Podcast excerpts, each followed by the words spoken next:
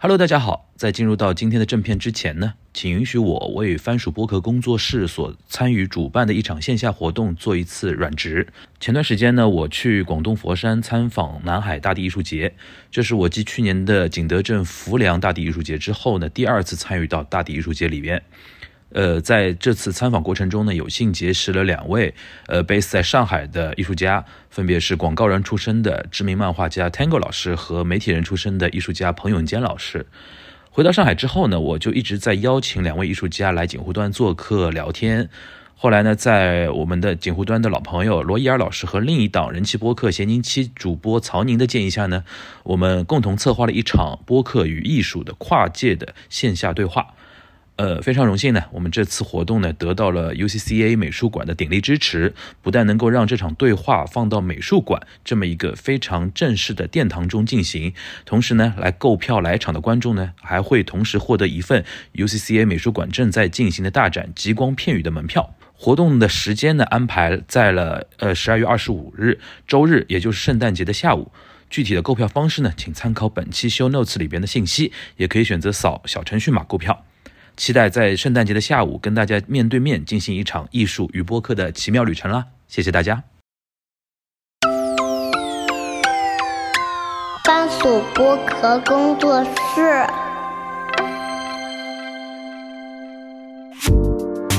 東アジア観察局。东亚西亚观察局。东亚观察局。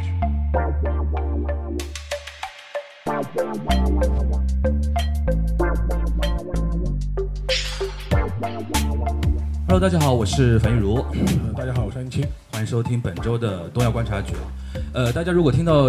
呃这一期的时候呢，就是跟大家讲几个点。第一个呢，首先我们这个音质啊，呃是那个现场收音的啊，现场收音的，所以说可能不像平时在棚内录音的音质那么好。呃，为什么会在现场收音呢？是因为我们今天是一个线下的一个活动。我们在十二月，今天是十四号，对吧？十四号在上海黄浦区的一家新开的一家书店啊，然后之前也是上海这边的网红打卡点的一个地方，一个书店，然后做一个线下的这个活动。为什么做这个线下活动呢？是因为呃，我们东亚观察局是二零二零年的五月正式上线，到二零到今年的五月应该是算两周年，因为我们二一年做过一次一周年的活动。呃，那个今年上半年嘛，大家众所周知的原因，肯定是做不了什么纪念活动的，对吧？然后终于那个到了十二月啊，到了十二月，就感觉好像有这么一个机会，也时机比较好一点啊，就做一个小型的啊，因为今天呃，就是全小新那个人还是在北京啊，然后我们也是比较临时的组了这么一个局，所以说现场只开放了三十位同学，对吧？但是我知道是很多是秒光的同时呢，还是。呃，有很多同学要来，然后我说是可以有所谓站票嘛，对吧？所以说我们可能越聊人越多，对吧？然后那个那个晚到的同学的话，我们就把那个后面的凳子啊，往呃就搬搬一下，好吧？因为那个我实在是没没法说，呃，等全全部人到了才开始做啊，跟大家说一下这么一个呃情况，呃，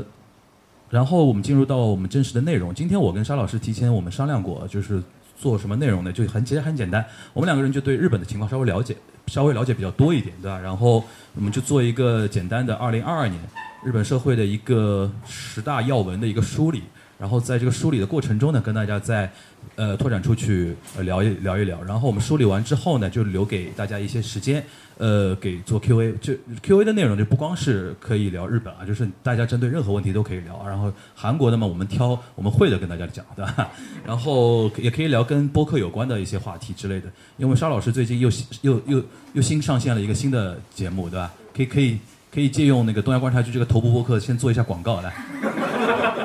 你说说说。不，就是之前跟几个朋友吧，包括可能有些同学也都知道吧，像郑世亮啊。肖文杰啊，然后因为他们自己有，要么是有他们自己的博客，要么他经常会客串博客。然后的话，我们最近是自己传了一个新的一个博客，叫边角聊，然后就是边角的边角，然后聊天的聊。然后主要是我们把它视为我们各自的一个自留地吧。虽然有各自的博客，或者是经常去的一些博客，但有些话题呢，我们觉得可能还是趣味比较私人，或趣味比较小众。然后会在这样一个。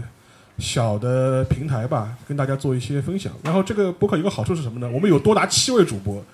所以说可以有神七神奇的 Coming Seven 呃，Coming Seven 是？吧？或者年终会不会搞投票？呃对，然后你这样的好处是什么呢？就是说不同的嘉宾主播之间，呃，可以有无数的这种这种排列组合，嗯，排列组合。然后各个嘉宾和主播也都是来自不同背景的嘛，就是说各行各业都有，有的是做商业博客的、商业类的节目，有的是做科技类的，有的是文化类的，所以说我觉得是一个非常好的一个组合吧。所以说大家可以期待，我们是上礼拜上线的第一期，是肖文杰老师和我们另外一位，他是做互联网金融的一位朋友，聊什么呢？聊的是那个如何如何面对裁员的呃问题，然后如何搞下去。对？就是所以大家也可以去听一下。然后这礼拜的话也是周五啊，都是跟东亚同一，这个也是一个同一个上线日。然后当时我呃这一期是我跟呃江源老师，江源老师的话他在知乎上比较有名，知乎上搜江源，然后他也是会在播客里经常出现，也去过互走会。他当时用的名字叫小 P，然后会在那个节目里聊一聊一些更宅向的一些爱好，大家可以期待一下吧。啊。江源平时是也也很宅，呃，对他，他他蛮宅的，然后他的爱好兴趣有反差非常反差感非常大，他自己本人又是做律师的，哎，做所以说这这这个做法这个反差就更大了。嗯，行，反正大家那个呃，再提醒边角聊啊，边角料的那个料换成聊天的聊啊，大家可以关注一下。现在是呃小宇宙那个呃，全网我们全网都有哦吧，全网包括 YouTube、YouTube 啊 Spotify 对吧？OK OK，那就等于有墙外版，对吧？OK，好，大家知道了，大家可以关注一下啊。然后，那我们进入到我们今天的一个主要的一个话题啊，主要话题是我们之前我跟沙老师还稍微准备了一个我们私家的一个榜单啊，然后我们就从等于第一条到第十条，对吧？逐步跟大家分享一下。从沉重的开始，对然后会越聊越轻松。对，今年那个今年要聊日本的事情呢，就是就是如果要说一件的话，可能就那一件。对全就日本最主要的一件事情，可能全世界对于今年日本的一个印象最主要的事情，也就是，就是那个七月份那个安倍晋三遇刺身亡和他背后挖出来那个统一教会那个事情。是这个这个事情呢，也是我们今年东亚其实很值得大书特书的一个事情的对。那天是，呃，我再跟大家回忆一下，我记得是那天又是一个星期五，又是一个星期五，然后我是半夜周四的周四的半夜把片子全部剪完，深夜啊深夜剪完，然后设置了早上六七点的呃，就第二天早上周五六七点上线的时间，然后我就睡了，然后睡得比较晚。当我十一点多的时候，就半梦半醒之间，听见我的那个手机啊，因为我很容易惊醒，手机就呃呃一直在那个声音。然后我说谁那么执着，对吧？然后我就打开一看，所有的群都在艾特我。他说那个樊叔出事了，对吧？那个安倍晋三那个出事情了。当时传的还是说是被枪击嘛，对对吧？没传出死啊什么的。然后我说怎么可能这种事情是不是传错了？然后一看新闻还是吓一跳。然后当时是那个我们当时我记得那一天我们上线的节目还正好是聊那一周周日的参议院选举，因为是一个预告节目，等于是我们知道有选举，所以我们先预告了些预告式的聊一聊。对，然后我们说后面后一周会做一期 review 嘛，对吧？然后因为当时的当时的重点根本就不是安倍晋三跟什么统一教会，是东谷义和。对，记得东尔嘎西那个人，就是说人在中东，然后以爆料日本国内那种名人名人的那种八卦绯闻为主的这么一个人，然后他参选参议员，然后我们当时就在聊说他到底会不会当选这个话题，对吧？呃，当时什么小栗旬，什么拗拗遛遛鸟，对吧？那那个当时有这些话题，那当时我们的点还归的蛮好的，说是愤怒中年，愤怒中年的怒吼嘛，对吧？因为我们觉得说日本如果要说所谓的胜利组啊、失败组的话，那个可能就是中年男，可能是这个社会可能比较那个郁闷的一批人啊什么的，然后就指向那个像东谷义和这样的这这个人，因为他是一个代表嘛，而且据说东谷义和的粉丝里面很多是中年男，就希望他多做爆料的那些事情。想不到就周五就发生这个事情，而且动枪的那个人还真的是一个中年男。对吧？然后当时大家就觉得说，哇，就是我们我们又毒奶准确，对吧？然后就逼着我们要做动作嘛，对吧？然后我当时记得有多家有多少家，就第一财经找到我，然后百度找到我，然后小宇宙找到我说能不能马上出点东西出来，对吧？然后我当时就跟沙老师聊嘛，你你你还记得那个，因为你平时要上班嘛，周五我不平时也要上班。啊，对对，我是我是他是你不平时也上班，什么意思啊？就就是也要工作的嘛，就是啊，就是早起，你会比较早起的。然后是因为其实我当时第一知道的时候，我应该上午的时候还在开个会，然后开会无聊的时候在那刷手机，然后就刷掉一个新闻。一开始我以为这个新闻是他所谓的遇刺，就是可能有一些。呃，就是一些反社会反社会的一些人人格的一些人士吧，可能有对他有个袭击，可能类似于什么扔个臭鸡蛋啊，就类似这种性质的。我一当时以为是这样子，但后来他爆出来说是枪击，那我就觉得，哎，这个好像事情挺严重的，而且在日本其实也很少见，尤其是针对政治人物的这种公开的这种暴暴力行为很少见。然后后来的话，你会发现。呃，就是我手机上面的一些日本的新闻的一些 A P P 啊，就一直在推新谣消息，然后我觉得哦，这个事情好像挺也好像确实蛮严重的。然后后来嘛，那时候樊玉茹也找到我嘛，然后就说哎，这个事情可能要紧急加更，对吧？或者是要录要录一下，然后是更新一些最新的消息。然后这时候再去跑到一些国外的一些社社交媒体上面去的话，消息就非常非常多了。嗯我记得第一时间我是自己对着那个家里的设备简单说了一下，说我们因为当时已经确认下午要做一场那个直播呃，直播，我跟沙老师是在百度的平台上面做一场连线的一个直播，然后我等于是自己录了大概十来分钟，把这个事情说了一下，然后预告了一下下午会做直播，呃，当天就出了先出了一条短的，那条短的就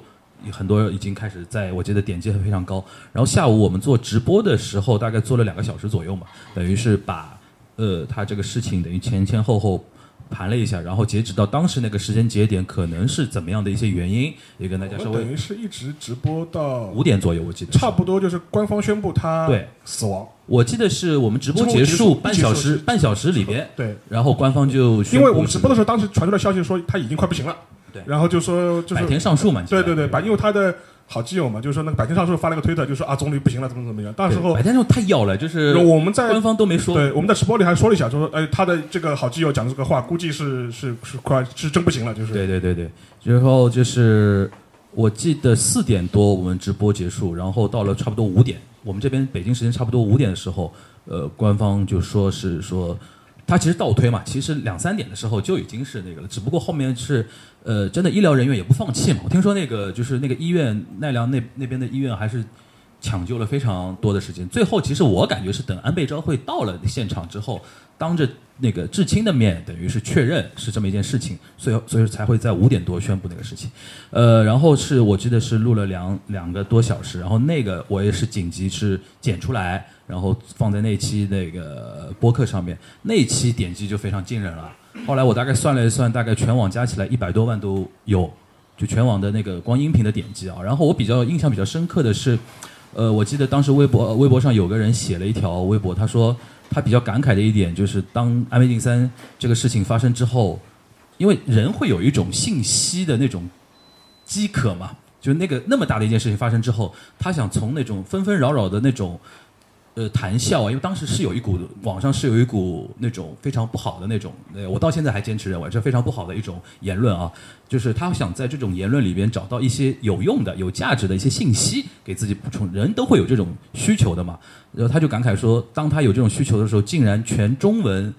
简中媒体圈层没有一个能够满足他，唯一满足他的就是我们东亚观察局，我们给出了当时我们能够得到的第一手的一些资料，而且是准确的，而且不是有任何修饰的那种东西。我们也没有什么机构效应对吧，就是然后给到他，然后他就是觉得说中文播客的价值，他觉得是在这边。我觉得我们能达到这个作用，我觉得还挺欣慰的啊。而且你应该是重温了一下新闻人的感觉的，就一边对对看信息跳出来，然后一边去直播的。对，这个我就久违了那个感觉，我大概八九年没有体会过这种感觉了。对就是一一几年的时候，不是那种比如三幺幺啊，然后后面回到国内有那种，我记得有一年什么台湾有一个飞机空难什么的，当时有那种守着。呃，一边守着电脑，一边守着那个另外一台电脑写稿子，一边就是就是这种感觉会让我们这种做媒体的人、做新闻的人有一种肾上腺素飙高的那种感觉啊，这这种是久违的那种感觉。而且那天呃，在百度那个结束之后，还参与了一财的一个网络上的一个直播啊什么的，当时感觉还是挺感慨的啊。然后就是回顾一下是这么一个事情，然后再回到那个这个事件本身，呃。其实说到后面，其实就跟延烧到现在为止的统一教会，就发生一个很关系了。然后统一教会的话题，我们在节目里面说过很多次，感觉上是烧不完了吧？嗯现在的话，因为这个事情其实已经导致两三个那个大臣换人走人了。然后这个事情的话，其实我觉得对自民党本身的他在日本民众中的一些形象或多或少还是有比较大的打击的。而且另外一点的话，现在在日本国内，尤其是他国会吧，国会层面上面讨论最热的一个话题，就是要通过一个相关的一个救济的一个法案，就是反灵感商法的一个法案。然后这个法案本身的话，其实也引发了很多讨论。所以说，我觉得这个事情本身，事后来看的话，本来一开始我们会觉得这个事情，某种程度来说，有可能会对那个自民党之后的选情啊，因为后面这个紧接着是参议院选举嘛，有些正面的效应，而且有可能会对岸岸田的他政权有一些客观上的一些正面的效应。然后后来发现，非但没有获得正面效应，而且引发了很多负面的一些反弹。最典型的例子就是说，围绕那个安倍的葬礼的事情。本来的话，我们觉得你有葬葬礼嘛，那是很好嘛，趁机凝聚一下名气的。然后后来发现这个葬礼的事情尾大不掉，而弄得就非常非常狼狈。最后的话也出了很多很多的一些岔子，以至于最后的效果非常的不好，非常非常不好。所以说从这一点来说的话，我觉得大家也可以看一下，就是这也很奇怪，就是说，呃，安倍遇刺，安倍遇刺之后，他参议院选举，然后之后的话，那个整个岸田的他内阁的支持率就开始一路的走低。一直到现在，而且最近这两天其实又有闹出了很多的纷扰。呃，稍稍微题外话说一句吧，最近那安田那个闹个什么事情呢？就是说是，呃，他们也是找借口吧，就是说我们我们要增加增长那个国防预算，要把国防预算增长到百百分百分之二，百分之二。但因为他现在日本日本是基本上在百分之一左右嘛，它增长到百分之二，然后增长百分之二的话，它整个一个预算的增额就变得非常非常大。然后这又要比天文数字的国防预算的增额，那怎么样分担呢？呃，但是安田坚持说我们要加税，我们要增税，我们要增税，开征开征新的税。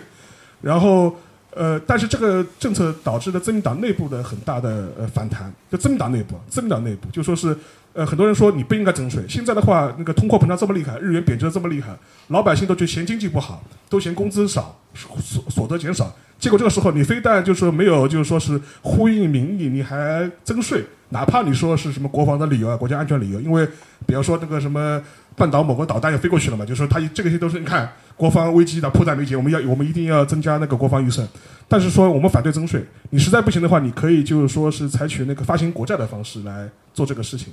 但是安迪就很坚持，意思就是说。哎呀，发行国债只是不过是把这个问题拖呃拖下去而已，丢给下一代人，债留子孙，债留子孙，对吧？所以说我们这个我们要履行当代人的这种政治责任，所以说我们一定要增这个税。然后这在自民党内部引发了非常大的反弹。我昨天是看到那个谁，我们之前节目也聊过的，就是安倍的好学生吧，就是那个高市高市早高市早苗，高市早苗，他公开在那个 social media 上、推特上面就是批判批判安田的征征税的政策。说我不，我已经做好了，就是被辞官的觉悟。他现在是什么经济安全担当项？担当项。他公开是说，就是我，就说我不明白，就说是岸田总理为什么要独断的做这个决定。然后的话，我做好了，就是说被岸田炒鱿鱼的准备。但是我还是要表达我的反对意见。嗯。所以说，自民党内其实就是各种反弹的声音也是非常厉害。所以说，这个事情本身的话，我觉得其实如果你要追究源流的话，其实从安倍之后。遇刺之后，你就发现，呃，整个安田政权就陷入了一种，呃，迷走的状态。嗯，大家还如果大家回头看一看他去年一年前吧，一年多以前，他上台之后喊的口号是什么？是新资本主义。新资本主义，对。是呃，新国民收入倍增，对吧？过了一年，谁还记得这两口？他自己都我他自己都快忘了。对，因为说到经济的话，其实日本的经济根本不由日本来决定的。今年比如说俄乌问题，他决定不了。然后比如说日元贬值的问题，不是日元的问题，是美元的问题嘛，对吧？然后呃大环境的那种问题，比如说像那个呃中国的那个风控政策，对于日本的那个经济影响也很大。我印象最深就当时什么上海风控的时候，日本有条新闻把我给看了又气又乐，就是日本国内今年夏天那个空调不足啊，空调不足，大家开始买二手空调，为什么呢？日本国内空调的那个生产，大多数集中在中国的华东地区。呃，所以那个嘛，所以最新的新闻是那个大金，大金，大金把生产线就是搬回日本国，要拖，要把把部分生产线要搬回日本国，要 that's true，就是拖中国，对吧？要要推进这个这个东西，因为他就觉得说，呃，那个什么生产链、供应链的问题比较吓人嘛，因为今年夏天真的是，就日本人开始逛那个二手二手的那个电器，然后买二手的那个空调，这个印象还特别深刻。所以说，话说回来，就是它经济好不好啊？这个事情啊，就是现在大环境是，这不不是日本的自己能说了算了，它能决定的就是增税，或者说那个开放国门，这个是待会儿我们可以聊到的，对吧？对，然后其实就是我们列了这个 top ten，其实一二三其实都是可以连在一起来讲的。第一个是安倍遇刺，我们列的就说是大事嘛。第二个是日元汇率创新呃创新高呃创新创新低创新低嗯通货膨胀创新高，对吧？这是第二个。然后第三个的话就是那个夏天的那个参议院的那个中参议院的那个选举选举，因为就就是安倍遇刺的后面两天的那个那个周日嘛，然后同时在夏天的时候就发生了那个汇率的事情，就是我觉得这些事情都是可以连在一起来谈的。这里边还有一个暗线，就是岸田其实去年的那个名望，尤其到今年今年好像年初都还是挺高的俄乌战争刚刚爆发的时候，因为他超坚定的反俄，对对吧？然后挺乌，所以说日本国内一些就是说年轻人还蛮支持他的。当时我们也聊过一期嘛，我觉得他就坚定的走跟跟那个当时跟安倍有有点距离嘛，因为安倍是有名的跟弗拉基米尔同志就关系非常好嘛，就是他们互相一个叫一个叫近三，对吧？互相一一个叫新州，对吧？一个叫一个叫叫乌拉基米尔的，搞得非常肉麻那种。所以当时那个岸田就比较聪明安安倍的那个那个状态其实有点尴尬的，对对对尴尬的，对就是非常像什么呢？非常像当年的呃，就是就是非常像默克尔当时的位置。对对默克尔其实跟俄国关系很好嘛，有北汽，然后其实日本也有同样的，就是在安倍安倍任内的时候是有那个萨哈林的那个管道嘛，萨哈林那个那个油气田嘛，也是一个类似像北汽一样的一个能源合作项目，所以当时安倍的位置有点尴尬。对，然后安倍去世之后，其实刚才沙老师提到，就是以那个国葬为标志。后来我们盘下来啊，我觉得还是日本人做事情效率不行。你像英国女王那个国葬，从她发生就是真是正式去世到那个葬礼，也就一个多礼拜时间就，这个事情就结束了。然后那个呃安倍国葬，我记得是从七月份确定，然后是隔到九月份才实施的。女王不一样，因为呃，就是英国上上下下为女王去世这个事情已经准备了二十年了，所以说一套 SOP 就是非常的好，真的是这样子，就就是伦敦桥倒塌那个那个那个。对对，真的是这样。因为之前那个呃，就是女王刚刚去世的时候，我跟杨一聊了一句，然后杨一那杨一那个时候已经应该在已经在美国了，已经在美国了吧。嗯当时我就给他发给他那个就 BBC 的一个就拍了一个位置嘛，当时直播白金汉宫的一个一个场景。结果杨一来了一句，他说：“哎呀，他说他说你知道啊？就是 BBC 就是说和 Sky News，他说美国多少年就是要考察一下这个位置还是合不合适，要变一变。他说所以说包括电视台在内，他为了就说是女王去世这个事情，其实已经做了很长很长时间的这种沙盘推演。嗯，所以一旦真的死了之后的话，整个事情就会操办的非常顺。对，但日本是日日本是正好是完全相反。对，因为他没有一个国葬的这样一个既定的一个流程，到底应该怎么样？就是首相国葬、原首相国葬不是继承的规矩没是继承的规矩，所以说一切都是要重新，就没有没有祖宗之法，你要重新在自己在现就现找，对对，现编，对，对，然后就导致一个问题，就是你拖了那么久啊，然后再加上统一教会这个事情，就也越延烧，老百姓越对于你举定举行国葬这个事情的观感就非常不好。然后再加上女王中女王中间那个去世之后，因为英国女王去世，大家一百多个国家的对一百多个国家的什么那种呃元首啊，然后政府首脑啊去吊唁啊之类的，就是就不怕不识货，就怕货比货。然后就安倍那个国葬几乎没有大国的领导人到场，对，然后美国嘛也只去了那个副总统嘛，副总统是她本人还是她丈夫来着？我忘了，呃，副总统，副总统啊啊，对对，是她丈夫吧？我记得是不本人本人，本人对吧？OK，反正就是这么一对比，而且日本人也很要面子嘛，对吧？他会他就会觉得说这个公帑花下去，最后导致的是这么一个结局的话，所以说导致本来我们还觉得说岸田决断力还可以的，当机立断一定要办国葬，后来就整个就是拖得非常，从那个地方开始就是有点走走背字儿了，就开始一直一一直一直一直往下往下往下，到现在大概三十左右吧。三十、三十、三十、三十左右。进入到危险水域了嘛？就而且这一次他那个增税的事情，如果处理不好的话，反弹会更加的对激烈，税这个东西在日本就是有的时候会压垮，尤其是经济不好。对尤其尤其现在还经济不好，因为就说是如果经济情况比较好，你增税也增税了。现在本来就是通货膨胀严重，然后日呃日元大幅度对贬值。你像当年那个谁，那个竹下登，本来做的好好的，就因为决定了那个消费税引入嘛，然后马上就不行嘛。这个还跟那个三幺幺那时候不一样，三幺幺毕竟是你认为是国难嘛，大家。呃就心气还比较，就说一致，对吧？为了国家，对吧？大家共赴国难，对吧？对这大概就是你增税就增税吧，就说是因为复当时也征了那个复兴税嘛，对，东东东北赈灾复兴税嘛。对。但这次嘛，你跟我说是买武器，买武器要跟美要跟美国人那个呃，是那个增加国防预算。其实对于很多日本百姓来说，他没有一个很切实的一个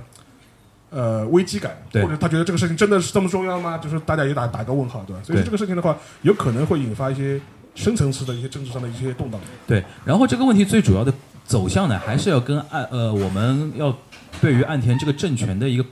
观察。就是我记得，我记得之前有一期节目，我们我不是最后留了一个一句话嘛？我说，我说沙老师，我们就是二零二三年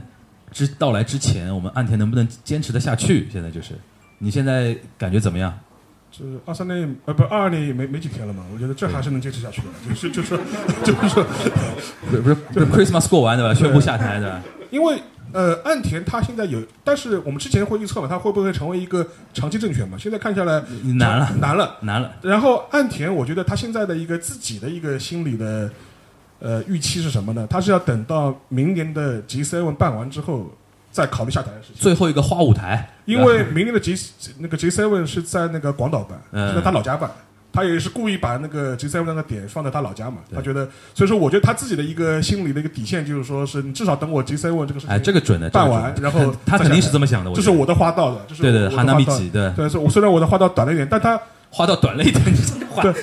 但好歹嘛，其实也也超过一年了吧，也将近两年的时间，对，因为对他来讲，首相做到了，嗯。做过了就可以了。而且也没有特别短，对，然后后面就是 G7 这种大的国际外交舞台，对然后还放在自己的老家。其实作为一个政治家来讲的，日本的政治家来讲的话，已经可以了。而且这一次大家可以看一下，就是说，呃，我前面讲了，日本自民党内部就是有很多人是反对他增税的这个主张，但是你你你仔细去看反对的这些人的背景，大部分都是原安倍派的，原安倍派对，就是包括高市早苗，包括呃那个狄生田光一，那狄生田光一前两天不不不不是还非呃就非常屁颠屁颠的跑到台湾去嘛，就是说是嗯去台积电啊什么的，然后这批人反而是非常高调的去反对他那个为了国防增税的这样一个政策举动。嗯，但所以说我这个时候呢，其实你也能看出来，就是说日本国内吧，他很多政客的一些站位，更多完全是站在一种。呃，政治利益的考量来进行这样一种计算的嘛，因为从安田的角度来说，他他会觉得非常的上海话讲，上海话讲非常的哇塞，就说是，哎，就是你我之前不是你们这帮人还哭着喊着说要增加军备嘛，要增加国防嘛，我现在怎么做？我现在做了之后，反而你们第一个跳出来拆我台脚，你们什么意思的？对，那其实背后嘛，其实都是有一些派系的一些这话都是考量人说的嘛。对对对，派系的一些考量嘛。对，他或许，所以说我觉得这是一个很微妙的一个。而且现在有一个东西悬而未决，就是安倍的政治势能最终是以后落到谁谁身上。对所以说像狄生田啊，像高市早苗啊，这些都还是在做梦的那帮人。对对对对对都妄图要继承安倍的一些政治身世，尤其像高市早苗，对，就是我觉得他现在都已经有一点那种以安倍的继承人想这么自居来讲的了。所以说，基本他基本上以后观察他们的行为的一个逻辑，就是如何跟所谓的那个红池会这帮人。保持一个距离，然后尽量的吸极右的那些支持，然后维持在那个地方，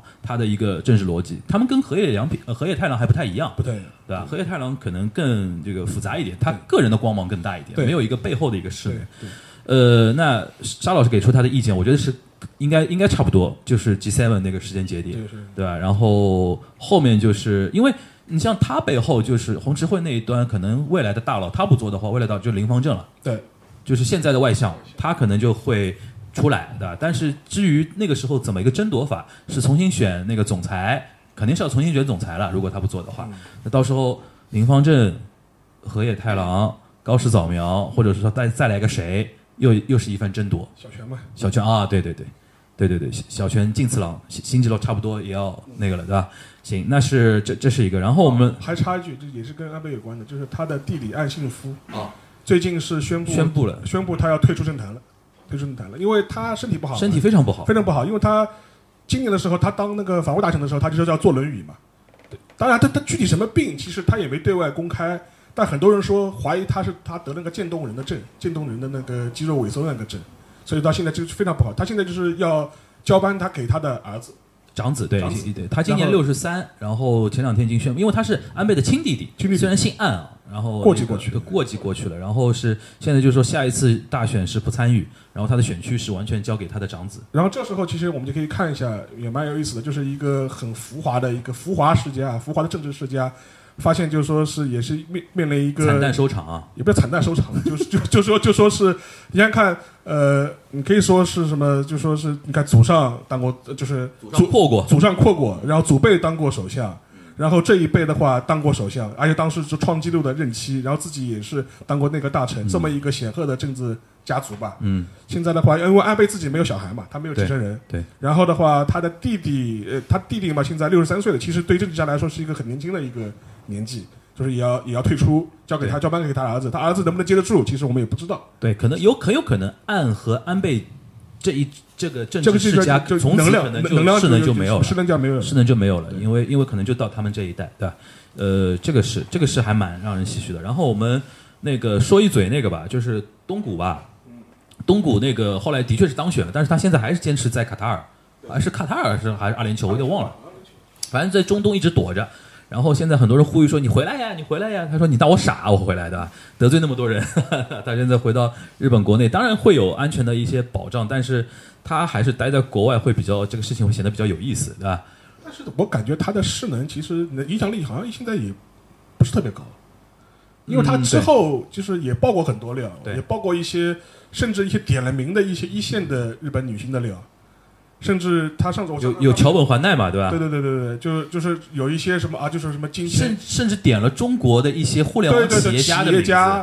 名名字没有点，他就是他这没有点名字，意思说有一些中国的一些新贵的什么互联网的富豪，就说要跟要去找这些呃日本的一线的这种女明星，倒不是说有发生那个什么，而是说让他们陪着玩儿什么呃，陪旅游陪旅游就说是吃顿饭，就类似这种。对对对对。然后后来还有鼻子有脸的说，当时有一个中国系的商人在日本，当像皮条客一样的，就是来来做这个事情。嗯，然后当然问题是，他这些爆料本身后来就没有激起进一步的浪花，而且是被日本的主流媒体就完全无视掉，就是说就是你点名爆了一个女明星，但是不影响她在电视台或者是相关的媒体上面那个就说就是露露面，完全不影响。嗯，该放还是放。所以说，另外一点呢，它还有一个问题是，他的那个 YouTube 的 channel 好像说也被封得很厉害。嗯就是说，所以说我觉得他的本身的影响力，我觉得其实也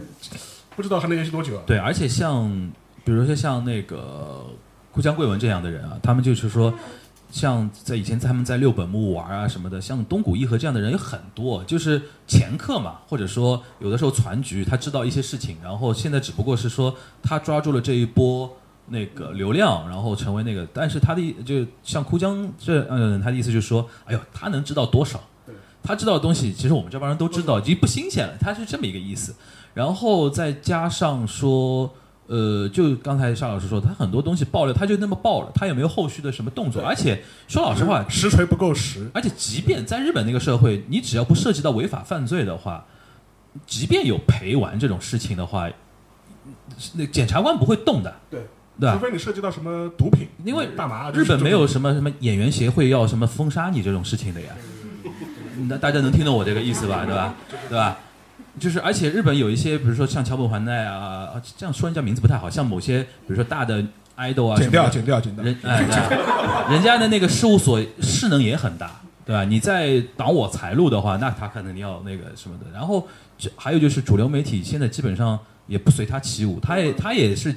完全在互联网这一端比较活跃嘛，对吧？然后吸引一点互联网的话，它的 Twitter 和它的那个 YouTube 好流量像也下来了？会被封，会被啊封，它对会会被封。对，对，行，那我们那个其实一二三就聊的差不多了啊，一二三，然后那个我觉得先聊那个一个有意思的，我们先聊第五条啊，就 KDDI 网络发生通信瘫痪事件，不知道这个事情大家还有没有印象啊？今年那个日本它是应该是第二大吧，KDDI 第二大吧，第二大就 AU 旗下的那个呃那个服务商嘛，对吧？呃，不是不是不是 AU 的服务商，不是旗下的，就 KDDI 这个公司，通信公司，相当于我们这边中国呃以呃联通，类似于像这种，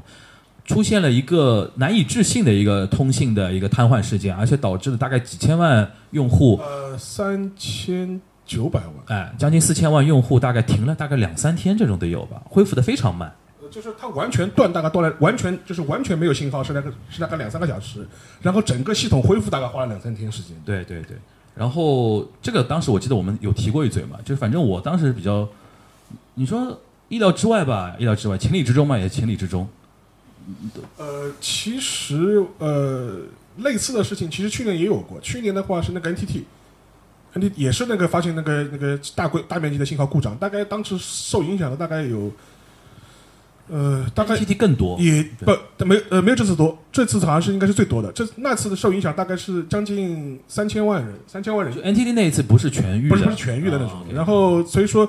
连续两年日本的那个通讯运营商就基呃就是基础运营发生这么大的事故，其实是挺罕见的。你觉而且得是一种必然吗？我觉得也有可能吧，也可也有可能是跟它日本长期的整个电信体系它的一些更新换代啊，然后它的一些技术的一些呃跃进啊，相对来说可能是比较滞后一点。嗯，然后以至于发生这么大事情，而且这个事情导致个很很严重的后果是什么呢？因为今年的时候正好也是在那个日本，它还是在躺的过程当中了，就说是七八月份的时候，当时会导致很多呃新增的一些相关的这些数据统计出现问题，因为没办法没有办法上报了嘛。然后，而且它那个是不光是你自己个人的电话被信号，就是说你很多这种商业设施、通讯。医疗设施都被信号，所以说这个影响还是非常非常大的，以至于后面是那个日本总务省是给他发了这种呃黄牌警告一样的，就是就说是训诫我就摘牌了呃 训呃训训诫令，就是你们发生这么大的这种这个事故，所以说当当时那个那个就就是那个 KDI 的那个老总还过去就说啊，就是领那个就是批那个批评信对吧？我们记得批评信，我们也一定要一定要整改，类似这种情况。这个事情其实对日本人本身来说的话，民众的话生活影响确实是还是蛮大的，因为。连续两年嘛，去年是 NTT，今年是今年是第去年是第一大，今年是第二大，那他觉得那你明年呢，对吧？所以说我觉得这个也是从中能看出来一些它整个一个通信体系，就说是确可能确实是有点问题。对，我觉得根本性的原因还是那个通讯的那种 infra，就是基础设施建设的那个老旧，然后它更新换代不够，然后再针对五 G 啊新一代技术的那种投资不够，因为毕竟是民间公司嘛，民间公司它的基本上它的投资考虑不会是说那么不计成本，他还是会考虑自己公司的一个更新换代的一个东西，然后这里边还可以。衍生到那个菅义伟当时不是逼着那个通讯公司降降话降话费嘛？这个好像现在还真的是帮他做出点成绩来了吧？对他，而且他菅义伟大家还记得吧？这个人吧？啊，我要我要提醒一下，因为我相信我相信菅义伟都忘了，就是岸田前面那一位啊。就选民都是有一种心理，什么心理呢？就是说，呃，当然跟那个那个樊玉茹可能更有体会，啊就是就是女朋友、老婆都是原来的原来的好的，老的好的，然后然后。因为那个当时后来有人做比较嘛，就是说是有人贴个图，意思是说，你看那个安田上台的时候，他都会说的我要什么呃新资本主义，国民收入倍增，哎，就就是空头支票开了一大堆。然后反过来看那个菅义伟，一年之内虽然被人家乱骂，但发现他的很多政策主主张一年之内都实现了，其中就有包括那个通信降费啊这些这些东西。他们说，哎，这样看起来菅义伟似乎也没有那么差嘛，就是说是他的一些口号一年之后也都兑现了。嗯，你让我思路再捋一捋，刚才被你刚你背刺了一下，这思路有点被打乱了。那个呃，反正他那个是做到了，做到了做到了那个话话费的降低，然后还有一个通讯产业的一个格局变化，就是那个呃乐乐天的一个加入，那个三木谷嘛，三木谷。乐天的加入等于把原来呃日本三足鼎立的趋势变成四股力量了，但是乐天这几年一直一直在努力做，但是现在做的不是很好，不是很好。再加上乐天它本公司的一些投资行为，因为这两年大环境什么也好之类的，然后日本市场萎缩啊什么的，乐天现在日子不是非常好过。本来他想靠说，因为通讯是一个本来如果通讯如果做得好的话，是一个非常稳定而大的一个收入嘛。然后他自己因为有自己的经济生态圈，因为他有那个乐天的那个电商这一块嘛。然后本来想说做这个东西，但是这个东西投资真的是非常厉害。呃，现在日本的话就是 NTT、KDDI、SoftBank 加那个 Rakuten 四股四股力量，所以说如果现在因为我也很多年没就三年多没去了啊，然后呃，如果现在再去的话，应该话费、通讯费用这一块的确就是对于游客来讲的话是会相对便宜一点吧。而且那个像 SoftBank，它也推推推出了一些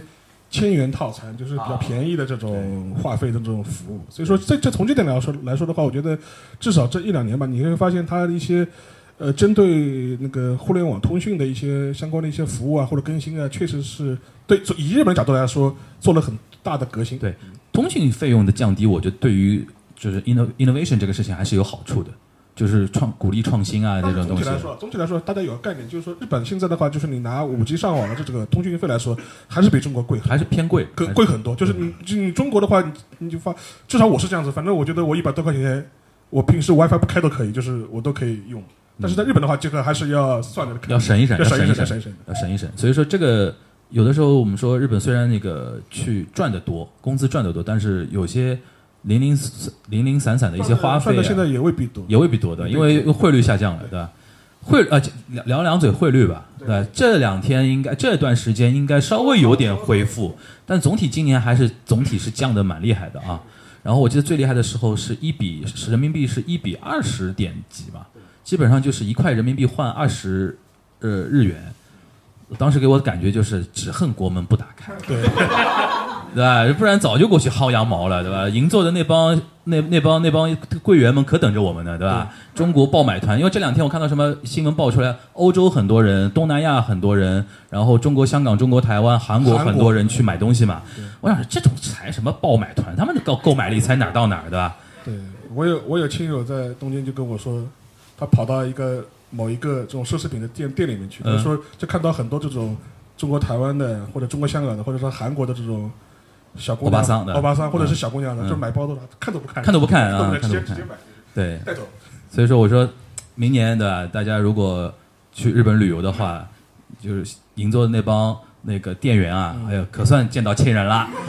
你们可回来了，想死你们了，的？想死你们了。然后那种感觉，反正现在大家期待着吧，期待着，因为而且但是它汇率的上升的，其实对日本就是普通老百姓的民生还是有很有很大影响。很实际的影响。第一个的话就是，确实是各种呃基本是基本生活品是在涨价，是在涨价，就是从那个日清的杯面开始都在涨价。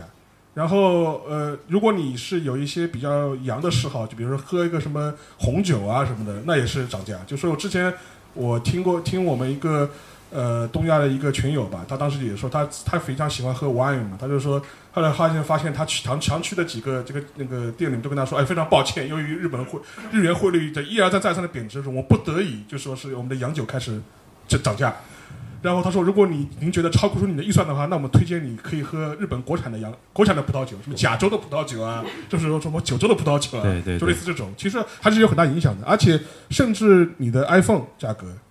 也在日本的售价也我也往也往上涨了。他因为当时苹果说这这再不涨的话，那个日本的 iPhone 变成全世界最便宜的 iPhone 了。对，然后很多人囤货，囤货，然后就是还有一点是，比如说那个呃，你包括你的一些服务资费，就说是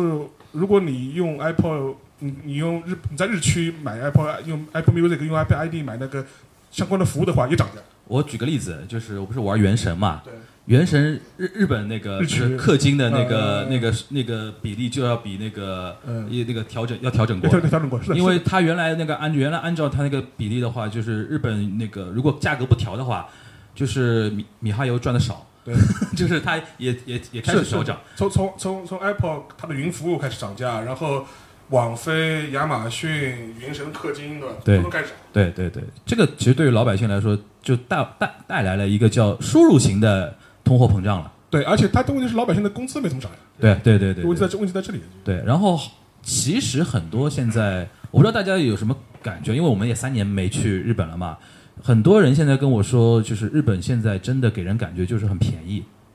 就是旅游的话真的是很便宜。然后还有一个数据，我一直想提醒大家要记住，现在日本人均 GDP 已经低于中国台湾了。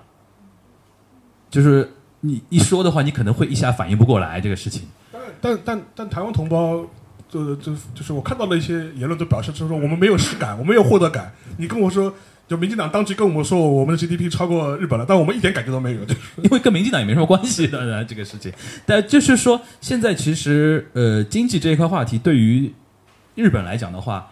我觉得你你觉得怎么？我觉得就是老百姓也不期待你政府能做出什么样的一些呃惊天动地的那种东西来挽回这个局面，反正大大家就苟着呗，那就感觉就。是从，因为之前也也有也有球友问过这个问题嘛，当时就说，因为至少我们看到的一些讲法，就比如说我看日经的一些讲法，他说为什么日银就一直死扛着，就是说是呃，就是不加息啊，就是这汇率中放任汇率问题这样子嘛。他就说我们有有还是有个预期，因为二三年觉得年景不好，二三年会有严重的不景气，对，所以说我们又要应对这个预期中的严重的不景气，所以说我们现在一定要咬紧牙关，对，他就是觉得说，如果加息的话，投资更不行，更不行，就经济可能更不行。所以说，那个我们东田同志还要咬着，咬着。啊，不是冬田那个这黑田，黑田黑田东他他就是说我到我就是意思说他，因为他明年就到到任了嘛，对他明年就要下，他明年就就要退休了。他说我退休前我说我我不会考虑这个事。对对对对对，行，那我们那个这个聊完了啊，然后聊那个六啊，六和七一起聊吧，反正两个那个比较不是好事，不是好事啊。第六条是北海道游览船沉船事故，这个这个事情你觉得点是哪些点呢？呃，因为这个事情的话，今年上半年的话，两三月份在北海道发生的嘛，那么当时的话也是酿成了，我印象中是二十六个人，就是全船死亡。对，然后这也是日本很少见的一起恶劣的一个人身事故。当时它是一个游览船在北海道开，当时是由于那个游览公司它管理的一些维护的一些失当吧，导致这个船有一些机械上的问题，然后在风雨之中就倾整个船就倾覆掉了。就酿成了很大的事故，而且日本也很少听到，就说是二三十个人这种，就是就是大这么大数字的这种死亡的这种案例，这两年比较少见。所以说，从社会新闻角度来说，这在日本当时也是引发了很大的一些讨论嘛，而且后来也是引发一些相关的一些运营公司啊，又出来一些追责啊。我隐隐有点印象，好像救援的速度也不是很给力，对对吧？然后我当时记得就有个印象，你像同样是帆船事故，韩国就搞世越号能搞到。就是有点把总统都要掀翻那种，但日本好像真的好佛啊！这种事故，日本人哦过了奶，就是 就是日本人不生气，你知道吧？日本这个国家人真的是不生气。然后这个事情照理说，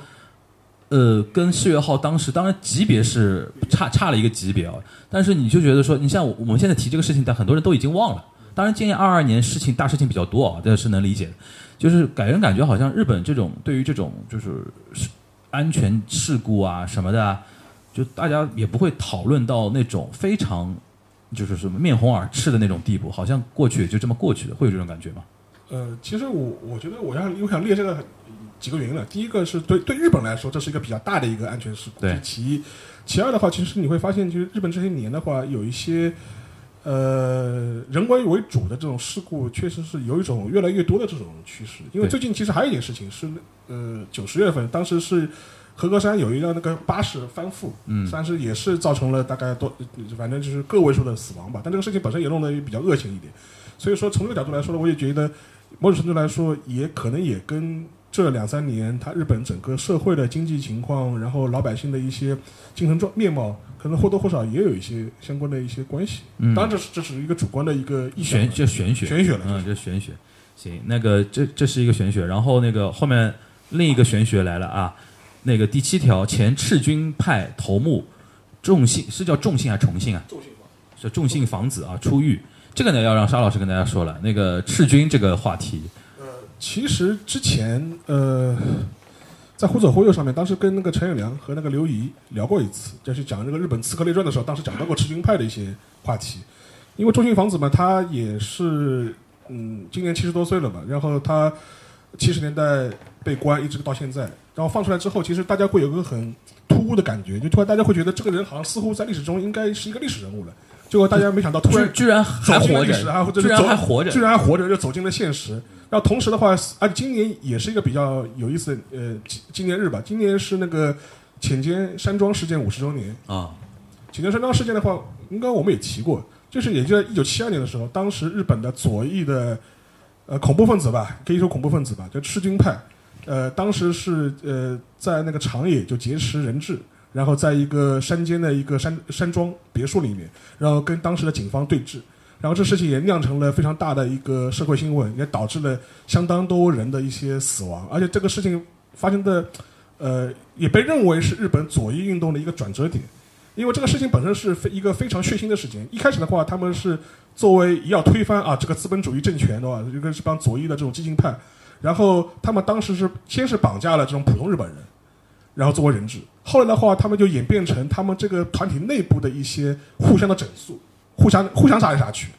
然后就觉得你思想不够坚定，对吧？你这个你这个人就是提纯，提纯要提纯了。所以说导致内部的这些很血腥的一些事件。然后后来警方就包围了这样一个山庄别墅在长野，然后他们又长期荷枪实弹跟警察对峙，在对峙过程当中也也导致了警方在围攻过程当中有警方死亡，所以这个事情本身的话是一个充满戏剧性的事情，而且当时当时处理的是后藤田嘛？对，当当时是那个警察厅长官是后藤田正晴，当时他是直接去现场去看的。那么这事情就导致两个结果，第一个结果的话，这个事情是被日本各大电视台是全程现场直播的，就是等于跟各大电视网天天天直播了两两三天时间因。为七十年代已经到了电视大爆炸，大爆炸时间，就当时等于是日本人就看着就说是电视上面这些警察是一个一个一场被直播的恐袭事件。，对，或者是那个警察跟那恐怖分子这种这种火拼事件，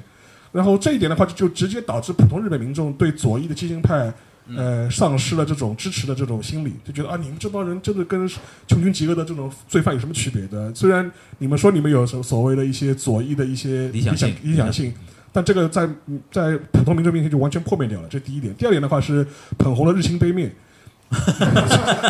因为当时日清公司他开始推出他那个就是那个杯面嘛，就是开杯乐，嗯，或者叫 Cup Noodle 或者叫和味道，和味道现在叫和味道和味道，我也不知道哪个翻译是准的。啊，那个因为当因为当时可以可以结一下广告费啊。对，然后当时的话，他当时就是，呃，当时你看冰天雪地嘛，然后这帮警察跟这帮恐怖分子吃什么呢？都大家都只能吃杯面，日清杯面，所以就警察在吃日本杯面，这个画面就是被也是被新闻给直播出去了嘛。对老百姓觉得哎，这个东西很很好嘛，就引发了一些消费的一些热潮，然后所以这个事情本身也非常具有娱乐化，娱乐化，嗯或者是一个很讽刺的一个事情嘛，就是说是你看这个事情本是一个左翼的抗争运动跟警察对峙，最后成为了一个资本主义商业的一个传播的一个符号性的事件，哎，这个蛮有意思。蛮有意思的。然后这个事情正好是五十年，嗯然后原来的中信房子它本来就是赤军派的一个干将，当然后来他是亡命到中东去了，这是一个很复杂的故事故事啊，大家有兴趣的话就可以去听可以听互走忽悠呼。者呼者辉那一期，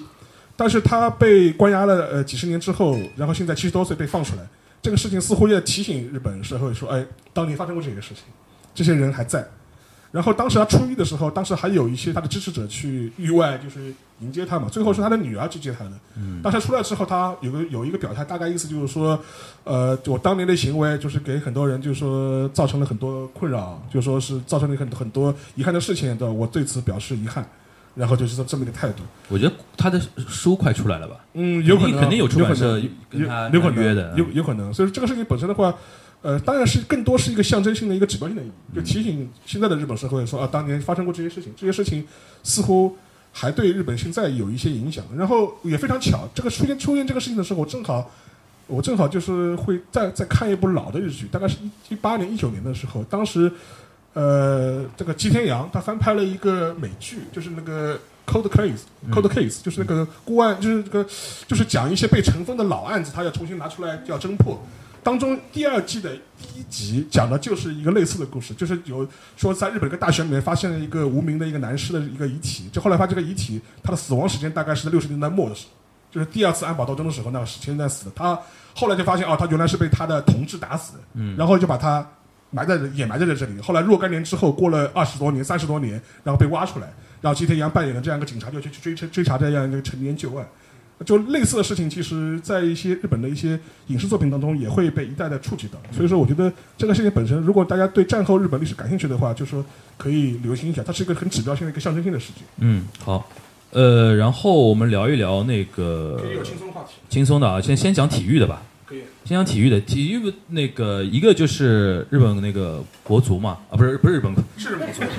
日本国足日本国足，日本国足，因为日本国足 因为因为因为国足现在是一个专有名词啊，日本国日本男足啊，日本男足这次在世界杯表现非常好的，然后堂堂正正 C C 都都都，对吧？然后就是把德国跟西班牙给踢翻了，然后也差一点，差一点那个就是怎么说呢，就是历史突破。历史突破进到那个八强，对吧？但是还点死在点球前面，然后大家可以预期啊，过段时间 NHK 要出纪录片了，就是那那十二码发生了什发生了些什么，对吧？已经成为某种某种梗了啊。然后沙老师说一说吧，那个这次那个日本国家队的一个表现，呃，第一点的话，其实大家有一个新闻，大家可以留意一下，因为我看到自媒呃，就是国内的中文媒体有一个可以说是误传吧，就是说他会觉得说日本足协要申请加入欧欧本欧洲足协，欧足呃，有有有传这个事情，呃，他其实他的概念他不是加入欧洲足协，他是要加入欧洲国足联，他这样一个系列比赛。他那个系列比赛的话是日，他等于是欧洲国家之间国家队之间，他做成他做了一个像联赛一样的一个机机制，然后通过这个比赛的话，大家可以提高这样双方的一些对战的一些质量，切磋磨合嘛。切磋磨合。同时的话，这个比赛的成绩有可能会进入一些世界杯的附加赛的成绩，会两者之间会给你带来好处。就比方说，你在这个比赛当中，联赛当中，国家队联赛当中获得了好成绩，将来。呃，比如说，呃，世界杯的什么补赛的时候，你肯定占有优势，你肯定会有一个比较好的位置，大概是这样一个概念。所以说，日本是要加入这个比赛，它不是加入欧洲足联，它是要加入这个比赛，而且是但但不管怎么说，反正体现出日本人一种心态，是我能跟欧洲玩了。对，而且实际上面这个是有先例的，就是非欧洲国家去参加这个欧洲国家杯的国家队的联赛是有先例的。南美球队有参加参加过，对，然后中亚球队也参加过，什么以色列啊、哈萨克斯坦啊，也也去踢过。所以说这次日本人就觉得说我们要也要去踢了。然后这个时候呢，我之前就是跟我的一个朋友就说讨论过这个话题，因为这因为那朋友其实，在忽左忽右上，啊不是，真的不是忽呃，他出现过忽左忽右，就最近有一期他是聊李惠堂那个那个节目，嗯，赵老师，然后他最后他跟我他东亚也来过，东亚也来过，我们也聊过一次那个那个亚亚洲足球，因为他自己是做足球史研究的嘛，我当时会跟他互相吐槽这个事情，他就说，哎呀，他说日本人做这个事情主要原因是发现，就说不能再跟东亚你们这帮人去踢了，对吧？就是跟跟臭棋篓子下棋，越下越臭。越下越臭。就是说是因为现在大家会发现一个很尴尬的问题，就是说在十年前，真的十年前，就是我之前在我的公众号上提过这个事情，就冈田武史当年在杭州绿城当主教练的时候，他写过一本为那个。呃，当时有中国有一本书嘛，就是《日本足球的明治维新》，他写过个序。当时的意思是说，站在日本足球的角度，也希望看到中国足球的进步，因为只有中国足球进步了，整个东亚的足球才能一起进步。结果后来当时以为是人家是客气，对，结果结果发现，人家真的日本人是真的这么想。然后过了十年之后，发现你们非但没有进步，你们还退步了。所以说，还开始拖我们后腿了，还拖我们后腿了。所以说，这时候有一个传统东亚的传统赛事就会变得非常尴尬，就是东亚四强赛。对，东亚四强赛本来是传统的是东中日韩中日韩朝朝，或者香港或者呃朝或者香港或者香港是一个是一个传统赛事。现在你会发现这个赛事就变得非常尴尬，因为日本人怎不想不想参加怎。么来踢你这个比赛？对吧？就 就说我只能我派我派几队来，我只能我派三队来，我派四队来，就是对只能是这个状态了。对所以说，我觉得从日本角度来说，他希望能够有更好的这种比赛质量，能够提升他整个一个球队的水平。而且这一次，他呃赢了德国和西班牙之后，确实是有树立一个很强烈的信心，就觉得我能够跟欧洲一流球队正面较量了。对这个信心是被他树立起来了。对但是呢。其实好话我在我很多场合也说过了嘛，我自己公众号上也也吹过了的。但是呢，我还是要说一下，我还要泼个冷水。他他说这个事情虽然战胜德国、战胜西班牙，确实是很好，确实是也是一个历史的突破，对亚亚洲足球来说都是历史历史突破。但是归根结底，日本足球本身在世界杯的舞台上还是没有走出自己的最关键的一步。你没有冲进八强，你还是止步十六强了。就是你无论是倒在点球，还是倒在九十分钟，哎一样对一样的，一样。一样的，就是你还是没有进八强，所以说你也不要太多废话了，对吧？然后这是一点，另外一点的话，类似的观点其实那个谁，本田圭佑也表达过。本田圭佑这一次他是在一个日本的一个类似像 B 站的这样一个网站上做阿巴妹嘛。阿，巴妹阿巴妹 TV，他在阿巴妹 TV 做那个解说嘉宾，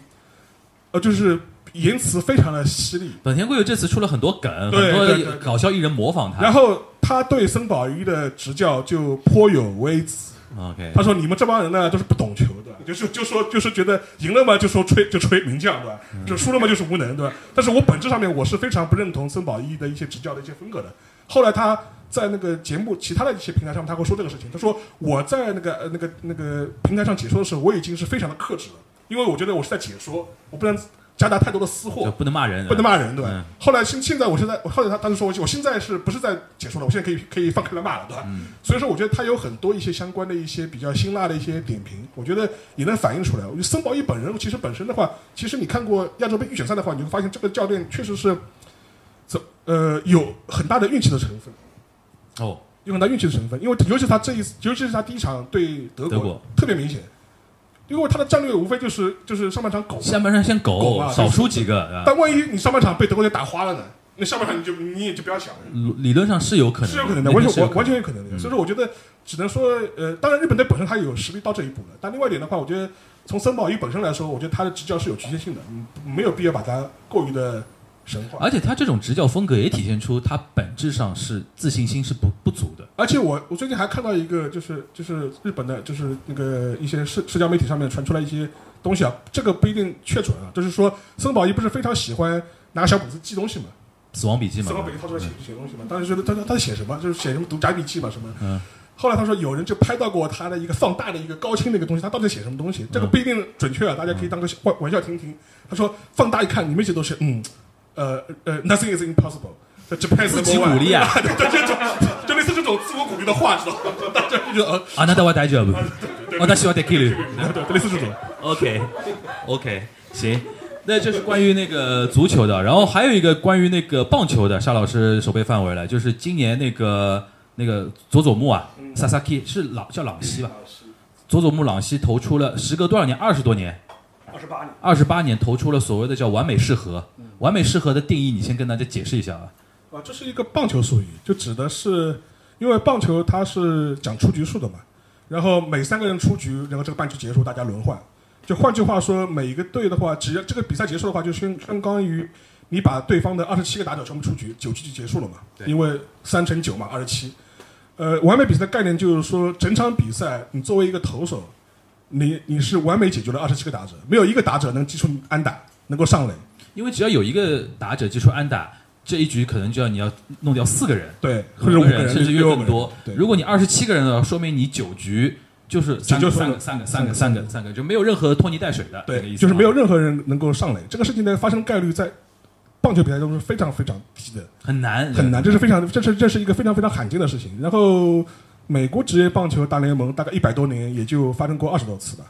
然后日本职棒就更少。日本职棒上一次发生是在二十八年前，二十八年前。然后今年发生的时候，我正好有幸看了直播的，就觉得非常你是看了直播啊你是感觉到佐佐木要搞点事情吗？还是什么？不，这个事情就说，就是因为佐藤，我先讲一下佐佐木老师这个人本身吧。他这个人其实跟我们之前聊甲甲子园也有关系，因为他是一个日本现在一个也非常年轻的二十岁的一个投手。然后他原来的话，他是跟那个谁，呃，花卷吗？呃不是滑雪，他是大船渡，但是他也是东北的，就是跟那个大谷翔平实际上是属于一一个地方出来的，然后也是也也是也是日本的东北地区的，但是他的故事呢，就跟我们之前聊甲子园有点关系，因为之前的时候我们会讲到很多甲子园的故事，包括大谷翔平啊，包括什么一些像呃像一些相关的一些明星，但是他是佐佐木朗希，他作为一个明星的一个投手，被认为是非常有潜力的投手，他没有打过甲子园，他没有打过甲子园。为什么呢？因为当时他的球队在进军甲子园的最后的一个地区大会的时候，他的主教练选择班纳上场。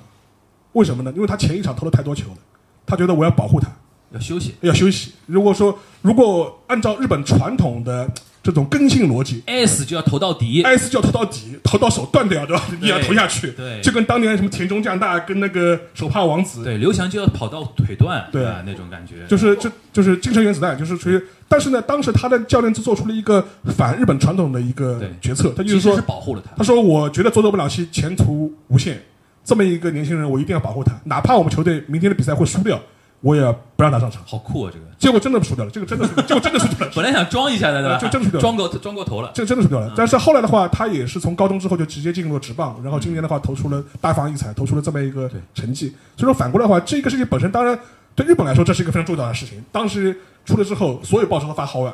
第二天所有的头头版啊，佐佐木朗希时隔将近三十年完全适合完完全适合。然后这个事情，呃，今天就是那个日本还美呃日本还做了一个在银座，当时三月百货他开了一个今年新闻图片赏，当时的选的嘉宾就是佐佐木朗希，然后跟他自己的一个照比赛的照片做了一个合影。嗯。但是我想选这个事情本身呢，一个是这个事情对日本人来说是一个很大的事情，对中国人看来没什么感觉啊。但是另外一点的话，也能反映出日本现在他的一些对年轻人的一些价值观看上去发生了改变。嗯，完全是个反日本传统价值观。昭和男是看不懂的，昭和男会觉得你手段都应该投下去，你为了学校的呃光荣、嗯名誉、地方的光荣名誉，你就应该牺牲小我。这个其实我们一之前在节目隐隐有透露过，就是日本失去失落的三十年之后啊，导致现在日本社会，呃，老百姓的思维发生改变了，和价值观发生改变，就是人的去工具化。对原来日本人，什么叫日本人？你就是为这个，因为有日本，对你才有所谓日本人。所以说你要为这个国家牺牲，你要为天皇去死，你要怎么怎么样？这个其实整个昭和男儿都是这一套逻辑。为了企业，对为了公为了会社的，对，就是只不过战后你从一个为天皇而战的人，变成为会社而存在的这么一个人。天皇的战士变成会社的战士。对，对，然后经过平成到了令和，你会发觉现在日本年轻人的个性化和为自己而活的这种东西，好像是越来越多了。对，而且这一点的话，我觉得我觉得它是一个蛮标志性的事情，所以这个事情后面也被人很多人津津乐道嘛，就是说也推动了这些年甲子园它这个体系要对改发生一些变化。你不过你说的这个，我还有一点可以可以，我就是我们来探讨的，就是日本甲子，就大家可能不要觉得说进甲子园，当然进甲子园很重要啊，进甲子园那个那个那个下甲，尤其那个进决赛圈啊什么的很重要。但是如果你真的是一个非常强的球员的话，其实你只要申请说我是高中毕业，我就不念大学了，我就要走走走职棒的或走专业的。日本那么多家球会的那种球探，其实早就对你的水平了如指掌了，你是逃不掉的。所以说，佐佐木朗希才会，比如说，虽然没有进甲子园，最后还能有机会进入到大的球会嘛，就是这么一件事儿。对吧进入进入到我们的千叶罗德，对，就是我们那个沙老师的主队啊。哎，那你我我我客观问一句，你觉得佐佐木朗希跟大谷翔平，你觉得谁厉害？呃，不一样，因为呃，因为大谷翔平他是二刀流，他既是投手也是打者，而且今年在大联盟也是取得了非常好的成绩，所以说我觉得综合价值他的呃，就是可能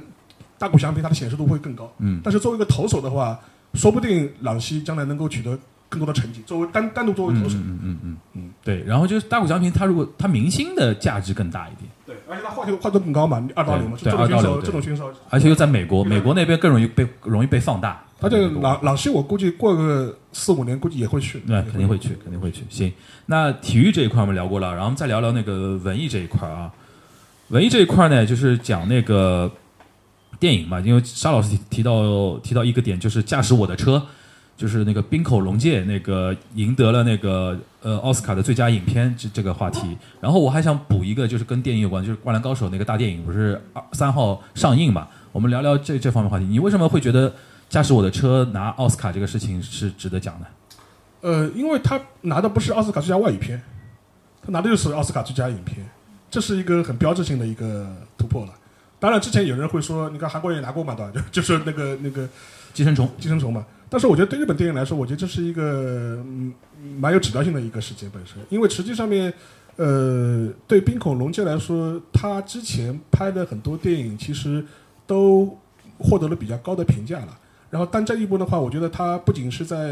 影评界获得好的评价，在主流的一些放就主流的商业电影放映圈也获得了一些一定的认可。因为奥斯卡更多它是一个商业奖嘛，对，所以说我觉得从这个角度来说的话，我觉得对日本电影来说是一个比较好的一个消息。而且我不知道大家有没有看过这部电影，因为它这个消息是根据那个村上的小说改编的嘛，所以说。呃，改编的本身，我觉得它也是显示出滨口龙介他自己，他作为一个导演也好，他的一些国际化的一些视角。如果你看过这个电影的话，你会发现它里面的这种非日本元素其实挺多的。它本来拍的戏是个俄俄国的，呃，是个是契个诃夫的一个契诃夫的一个剧，对吧？里面的一些演员，对吧？用各种各样的语言在里面表演，这是一个本身就是一个非常好的一个尝试。他其实已经摆脱了日日本本导演这种标签了导演的这样的标签了，已经是一种国际化的表达了。是的，对是的。所以说，我觉得这个他能在奥斯卡获得认可，其实跟这种国际化的表达也是有直接关系。有直接 b i 关 c 系可能是我觉得未来是能代表日本电影的对这种呃国际化的大导演了，对对吧？而且是能接过像那种什么黑泽明啊、北野武啊、宫崎骏的这种大旗的一个因为之。前其实我们聊日本电影的话，也谈过这个问题。因为这些日本到现在为止其实都是这样子的，就日本的现在你会发现，它所有的真人电影都是漫改化嘛，对，包括剧集也是的。就说你你好不容易这个剧集感觉不错，啊，又是个漫改了，就是就是这这这种状态。我觉得所以说，在这种行业环境之下，我觉得能有滨口这种人的话，其实对日本的这种传统电影也是一种鼓励嘛。就是说除了拍漫你们拍漫改片之外，你还是有有别的东西可以。而且这两年其实说老实话，日本有一些独立电影还是蛮值得看的，比如说不要停下摄影机啊，这这种片子啊，还是挺好玩的，对吧？就是如果有机会的，我们可以聊一聊那个以后节目里面聊一聊那个呃电影的那个话题，比如比如叫博乔来嘛，对吧？博乔老师那个电影这边可以聊输出很多。然后那个《灌篮高手》那个那那天我惊呆了，就是朋友圈都是盗摄，就是那个很多我们因为日本有很多中国中国那个中国人住在日本嘛，然后那天很多人去我我们还是不鼓励啊，我不鼓不鼓励不鼓励，但是就是看过看归看，但是你看得出来这个都 IP 在中国的一个影响影响度。为什么大家会去忍不住去盗摄，然后发朋友圈，就觉得有人会想看。哦，顺便说一句啊，就是那个足球小将的销量，漫画销量应该是不如漫画《灌篮高手》的。对对对对对对对。然后那个我那天就是怎么说呢？就是嗯，我记得我们我跟邵老师在节目里聊过嘛，就是比如说换声优啊、三转二啊，我们当时还是挺那个。挺那个不看好的嘛，但是放出来之后真是真香定律，对吧？我朋友圈一圈那个真香定律，你那天有瞄到两眼吗？那个画面你感觉怎么样？就是我看到过一些说法，就是说是井上雄彦他说他为什么一定要这种拍法？他意思说传统的二维的绘画，它无法真实的表现出比赛的现场的这种感觉，这动感，动感他说他体现不出来。然后他所以他说，我觉得三维的话能够给人这种感觉。然后我看了一些影评，就是有些人影评他就说。有些场景确实是有一种真的是在看漫画的感觉，啊，不是看比赛的感觉，看比赛看看看 NBA 比赛的那种感觉，就是就说这种角角度啊、机位啊，或者这种比赛场景的这种这种这种状态、实景状态。他说，如果是传统二维作画的话，确实可能比较难。就传统二维的话，有可能把它画成那个类似于这种什么回合制的这种感觉。对。另外一点的话，他说，实际上面我们我们这代人有的时候也是有。呃，这种记忆滤镜啊，有记忆滤镜啊，就是说你会觉得当年的作画怎么怎么好，他说他说你实际性倒回倒回去看的话，你有有很多作画崩坏的地方，尤其是在一些高速的运运动场景，崩坏的地方还是挺多的。对，所以说他说，所以说景山学院他是有这么个解释了，但是但我客观的说一句，从我个人角度来说，我看这个三转二还是有一种非常违和的塑料感，就是有一种非常违和的塑料感，所以说我觉得这个好坏。不去讲它，但当然了，它如果尽力了，尽力了，尽力了。但是它如果上映的话，还是会去看的，还是会去看，还是买这张票。现在反正香港地区确定是一月十二号，啊，这么晚？嗯嗯，香香港是一月十二号，已经已经定档了。你可以飞过去，顺便打一针。而且我现在知道国内很多家在就是在谈这个事情。因为现在我们这个电影大环境不好嘛，如果有《灌篮高手》这么一部进来的话，那个现在不是《阿凡达》不是连不是《阿凡达》之前了，都是靠那个日本动画片在撑嘛，《航海王》、海王破海海贼王接跟那个柯南嘛，说什么第四季的唯一破亿的，对对对对，唯一破亿的是靠那个日本电影。如果《灌篮高手》能进来的话，那是一波高潮，而且这波高潮估计不会比《阿凡达》差的，好像那单。票价会便宜一点，票价会便宜一点啊！当然，我们期待着吧，期待着尽能尽快看到啊。呃，行，那个我们还有还有一条，呃，最后一条是，呃，中国快时尚品牌 Shein 实体店在东京、大阪登陆。这条消息其实就实在是因为我们来挑的话，会挑到这这样的一条。其实这个事情对于你说日本来说，哦，还是蛮大的。就我知道，就是说，但是怎么说呢？就是说，也就是一个现象级的一个事情嘛，对吧？呃，你觉得怎么就是今年那个？其实我去年在那个节库里面也做过做过一个年终总结，是讲那个日经 MG，它会要排名这十这十大关东关西十大流行商品。当时我去年的时候做过这个总结。今年的话，我看了看，呃，就是那个日经 MG 那个它那个统计的话，呃，关东的榜里面也是有那个 Shame 那个上上榜，Shame Shame 上榜的。就是说那个这个事情本身的话，其实我在节目里面之前也提过提过提过这个事情，因为。它是一个，大家可以去听《商业就是这样》，就他们有一集的话谈过这个新那个就是怎么样墙内开花墙外香的。它是一个中国的一个快时尚品快时尚品牌，但是它在中国你是买买不到的。对，它是完全是针对欧美和日韩市场的，日韩市场的。你可以把它联联想象成一个，呃，感觉上比优衣卖的比优衣库还便宜，但是它时尚感。要比优衣库要好很多，而且它的生产周期比优衣库更快。它我一个月可以上新几百个新品，就类似这么个东西，就是属于这种。而且有些东西嘛，它就衣服卖的就是超乎想象的便宜。对，就是说日本的这种这种 JK 啊，小姑娘全都是疯了，就是属于这种，就说就是他们说我花五千日元，我可以买一一一堆衣服回来，这种感觉。因为他原来只做电商嘛，只做电商。这次进进入到东京大阪是开实体店了嘛？我记得那个呃那个日经那个呃。呃，东京电视台嘛，对，还拍那个街访，呃，年纪大的人都不知道这是啥店，对的，小朋友年纪轻的人就是排队排队那那种感觉。然后他，而且他开那个体验店很有意思，他那个体他那个不是线下店，他是体验中心，就是你要买东西的话扫码，然后过两天送到你家里来。其实现场他是不卖的，我只是开放让你去体验。而且它有体验环境嘛，它就是要非常配合 Instagram 那种感觉，就是有很多试衣间是给你拍照的，给你自拍的。它不是为了卖货，而是为了做 promotion。对的对，然后这个事情的话，其实在日本的话，至少在年轻族群的话，确实是年轻女性族群吧，确实是引发了这种热潮，而且这也是一个今年就说是也被认为对优衣库的快时尚可能会产生一些影响的一些一个中国品牌吧。而且这个中国品牌，当时日本一些媒体还做过一些深入的报道，就会觉得它是一个很神秘的中国品牌。现在在搞它另外的事情，对，说它的劳动环境怎么啊对对对怎么样啊这个这个什么的，然后然后这因为它家它也不是上市公司，所以你也不知道它是这个什么对情况他也不公开财报的，它也不公开财报的对。的，然后等于是一个很神秘的神秘的一个商业公司。然后它的话，呃，更新速度，它的打法，就说是你可以把它想象成一个，呃，就是优衣库对吧？加上 Zara，Zara，Zara 加上 H&M，然后。呃，加在这三家加在一起，它每季度推出新品，可能它也只有它的一半，就大概是这样一种概念。它里面有一个就快时尚这个行业的一个最根本的一个底层逻辑，就是说，呃，国际有一些最顶的一些设计师，他们出一些品牌的东西，或者说发布会啊什么的，一般像 Zara 啊、H&M 啊，然后 Gap 啊，或者说那个像优衣库，他们这些会马上去看到之后，早年啊，早年啊，会做一些就是说呃改动。或者说马上去做，因为因为因为那种高定的衣服周期都很长，而且很贵嘛。但那年轻人或者说没有那么多那种，就是说他们的所谓快时尚，就是一方面你又有新的元素加进来，我穿穿衣服出去不不土；第二方面我马上能买到；第三个就是便宜，就是这是快时尚的一个逻辑。适应属于把这一套全部学完之后，比这三家做的更卷。对。然后比如说我印象最深就是说说优衣库能做到那个六周。从那个学到那个样，然后开始定那个样子，然后到你能到手，就消费到消费端到店端，就是到终端消消费者能到手到能做到六周时间，已经很快了。已经很快了。就是说吸引能做到三到四周，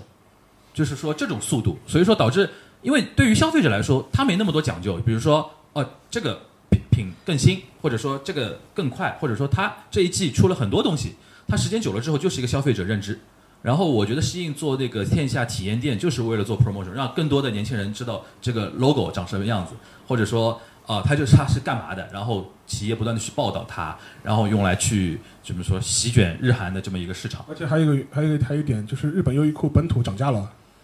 啊涨价了因为那个 汇率汇汇率问题，对吧？对，所以说，就更加凸显了它那个 Shein 的那个那个对实惠的。然后这个话题类似的话题呢，我们在过去的这段时间的那个东方观察就是时有提及，就是关于那个中国的商业企业现在开始要走出去进进入到日韩市场。这个东西它跟进入到东南亚、非洲市场，它有一个很不一样的一个逻辑，因为日韩市场是一个比我们中国国内市场维度要高一点的一个市场，它在于是说那边的消费者更挑，然后他们更注重品牌，更注注重品牌价值的，然后更注重消费体验。我们的很多品牌企业商家进入到日韩市场，其实是去闯关的，是去考试的。然后，但是如果他一旦能占据那里的消费者的心智的话，基本上他能够很好的做一个国际化企业，对吧？你比如说我经常